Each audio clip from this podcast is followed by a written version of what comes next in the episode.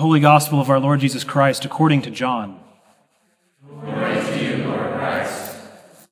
The day after John had baptized Jesus, John saw him coming toward him and said, Behold, the Lamb of God who takes away the sin of the world. This is he of whom I said, After me comes a man who ranks before me, for he was before me. I myself did not know him, but for this I came baptizing with water, that he might be revealed to Israel. And John bore witness. I saw the Spirit descend as a dove from heaven, and it remained on him. I myself did not know him, but he who sent me to baptize with water said to me, He on whom you see the Spirit descend and remain, this is he who baptizes with the Holy Spirit. And I have seen and have borne witness that this is the Son of God. The next day again, John was standing with two of his disciples, and he looked at Jesus as he walked and said, Behold, the Lamb of God. The two disciples heard him say this, and they followed Jesus. Jesus turned and saw them following and said to them, What do you seek? And they said to him, Rabbi, which means teacher, where are you staying? He said to them, Come and see. They came and saw where he was staying, and they stayed with him that day, for it was about the tenth hour. One of the two who heard John speak and followed him was Andrew, Simon Peter's brother. He first found his brother Simon and said to him, We have found the Messiah, which means Christ. The Gospel of the Lord. Praise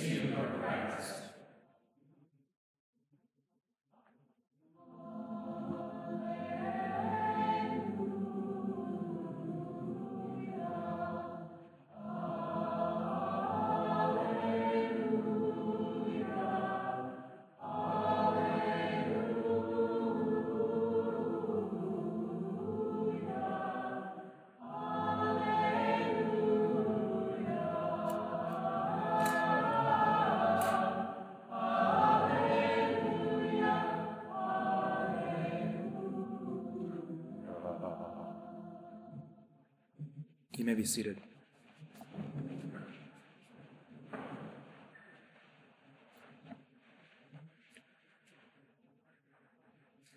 May the words of my mouth and the meditations of my heart be pleasing and acceptable in your sight, O Lord, my rock and my redeemer. Amen. Andre Bloom was just a boy when his family left Russia during the revolution and settled in Paris. He studied physics, chemistry, and biology before completing his doctoral work in medicine at the University of Paris, and eventually he became a surgeon in the French army during World War II. Bloom was, by all accounts, brilliant. In addition to essentially being a stateless refugee for his entire life, he also grew up largely away from his family at rough boarding schools. But when he was finally able to be with his family, which he'd been longing for, he said, When I found myself confronted with perfect happiness, a quite unexpected thing happened. I suddenly discovered that if happiness is aimless, it's unbearable. I could not accept aimless happiness because I believed in nothing. Happiness seemed to be stale. So I decided I would give myself a year to see whether life had any meaning.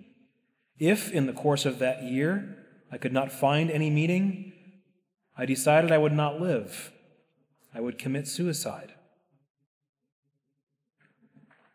Bloom died of natural causes just over a decade ago at the age of 89, and he was known throughout Europe as Anthony Bloom, metropolitan of the Russian Orthodox Church's diocese in Great Britain. How did Andre, the disillusioned modern secular refugee, become Anthony?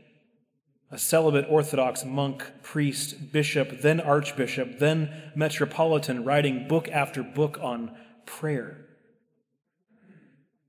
He says that months into his year long intentional search for meaning, the leader of his youth organization asked him to attend a group meeting where a priest was to give a sermon. Bloom was adamant about not going, but the leader said he just needed warm bodies in the room so as not to offend the priest. So, could you just Sit there. You don't have to listen at all. Just please come. And so he did. And he hated every minute of it. And he rushed home, maybe like some of you in this very moment are hating every minute of this. Who knows? Don't tell me. He rushed home to ask his mother for a Bible so that he could refute all of the nonsense that this priest had blathered on about. And when he got the Bible, he even counted out the chapters of the four Gospels to figure out which one was the shortest so as to not waste time unnecessarily, he said. So he began reading the Gospel according to Mark, as you know, immediately. And of that moment, he says, Before I reached the third chapter, I became aware that on the other side of my desk there was a presence. And the certainty was so strong that it was Christ standing there that it has never left me.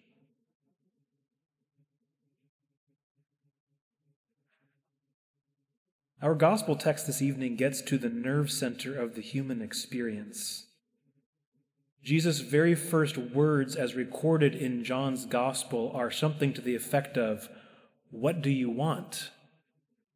What are you looking for?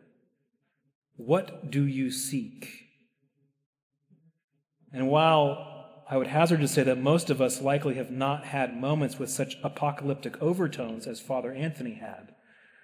We are all still wrestling out the same questions about meaning. What do you want? What are you looking for? At the risk of projection, the anxiety inducing answer, perhaps for most of us, is we're not quite sure. There's this Edgar Lee Masters poem that ends this way. He says, But life without meaning is the torture of restlessness and vague desire. It is a boat longing for the sea and yet afraid. If that doesn't sum up the experience of Western culture in general right now, restlessness and vague desire. So, what's the solution? Should you just make up your own meaning? How will that play out exactly? How are you living out right now an answer to the question, What am I here for? What do I want? I think if we're honest with ourselves, we have a vague desire for happiness, whatever that means. It could be a life of pleasure and ease or a life of surpassed career goals. Maybe having a certain amount ready for retirement in our bank account or having a husband or wife or kids or grandkids, it could be as simple as having a better cup of coffee brewing than your neighbors do. See, not only are we constantly asking the question, What do I want? at a subconscious level, but we are being given answers to that question all of the time. What you really want is perfectly shaped eyebrows. What you really want is a house with better feng shui. You really want a car that reflects your success and personality. What you really want is to find yourself out on the open road. What you really want is to be self made and independent. What you really want is to be part of the in crowd, whoever they are. The noise is incessant, and there is this constant pushing and pulling and cramming and crushing happening to you until you just fit into the right mold of desires. Does this sound familiar? You wake up in the morning and you've immediately got a boss who wants something from you, or a friend who demands you be a certain way, or a spouse who needs this or that, or a kid who needs everything immediately. And you've got to catch up on the, lost, the latest 100 tweets from Donald Trump, and you've got to make sure that the mortgage gets paid, and you've got to check Facebook for a minute, and there are emails to respond to, and the oil needs to be changed in your car, and Amazon Prime is going to sell you another 30 things that you really need, and you might even get to church, and you got to make sure that everyone sees you smiling at your kids so they don't get the wrong idea, but you left wet laundry in the wash, and you need eggs for tomorrow.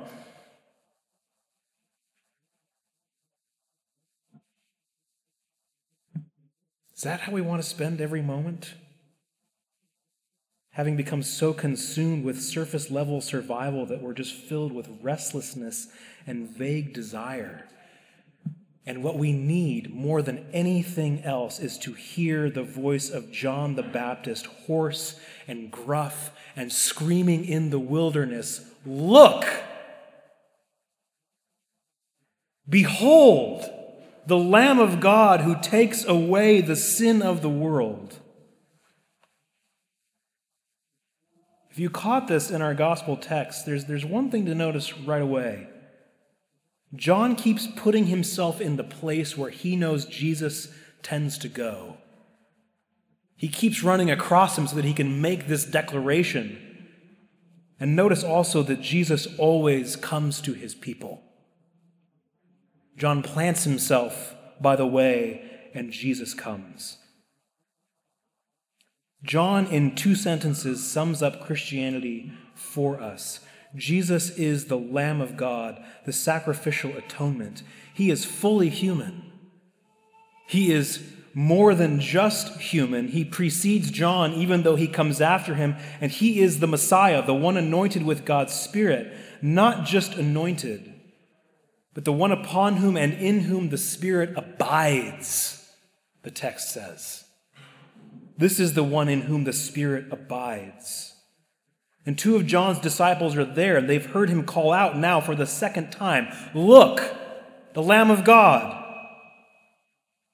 This, by the way, is really the goal of all Christian people. It's er, Christian preaching. It is to get people to look at Christ and Him crucified. Because I truly believe that when we see Him, when we see the Lamb, we will be like these two disciples. We will go after Him. And that's where He asks us the same question that's buried in this text, the very first words out of His mouth What do you want? What are you seeking? These two disciples respond, and their response is instructive for us because they ask in return, Where are you? And then it's that same word, abiding.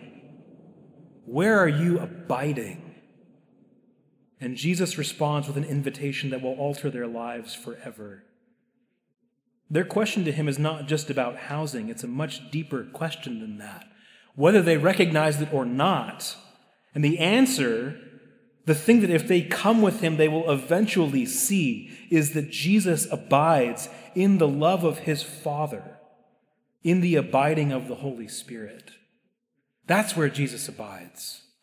And what they want, what we all want, is to abide there too. That's what we're after.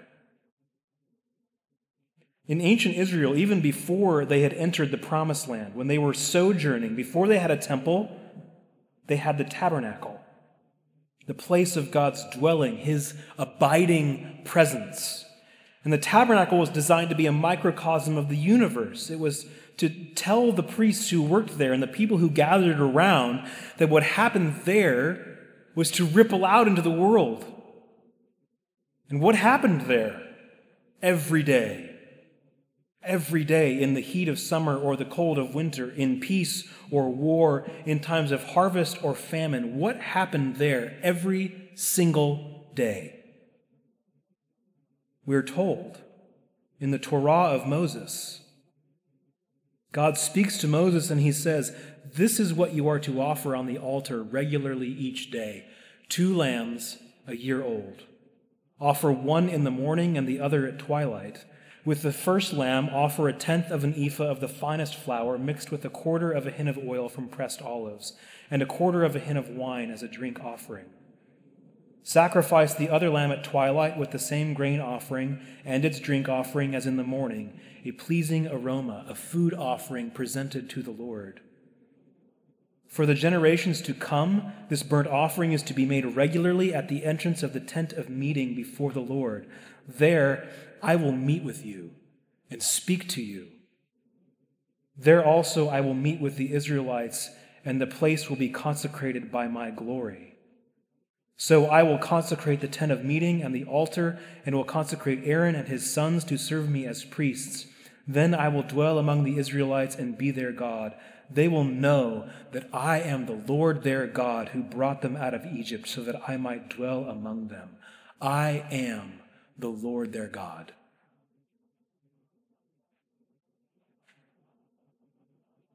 Before the blood of the morning lamb was dried, the blood of the evening lamb was spilt. Every single day, twice a day, the priest would lay hands on a lamb, say their prayers, take a knife to its throat, and watch the life drain out of it. Every day, they were reminded of the cost of their sin and what was required in order that a holy God might dwell among his people. Do you see now what John is saying to us? Look, the Lamb of God, the Lamb of the God who takes away the sin of the world. This is what the world wants, whether we realize it or not. We want to abide with God. We want the peace that can only come through the sacrifice of the Lamb. That is what is deep down within us. This is what it means to be a human being, to be made in the image of God. It is to desire communion with Him. And John saw clearer than anyone else on earth that it would require the death not just of his cousin in the flesh, but of God's own lamb. The call, of course, is not just to look, it's to follow that lamb and it's to abide in him, as John records for us later in his gospel, as a branch abides in a vine. If you can figure out where a vine ends and a branch begins, let me know. That's the point. Totally intertwined, totally enmeshed. The call is for us to set out on Christ our ocean and no longer be a boat longing for the sea and yet afraid. And if you'll permit me a coda, I'll say that if you imbibe mostly the culture in which we swim, one that is built on fear and a scarcity mentality where all claims to truth are claims to power, then you will either feel like crushing people with Christianity, or you will feel like having your skin ripped off rather than tell your friends and neighbors in a meaningful way about Jesus. But if you've answered his call to come and see where he abides, to come and dwell with him in his Father's love, then you too can be like Andrew in our lesson this evening. You will go first thing and tell someone you love that you've found him. In the name of the Father, and the Son, and the Holy Spirit.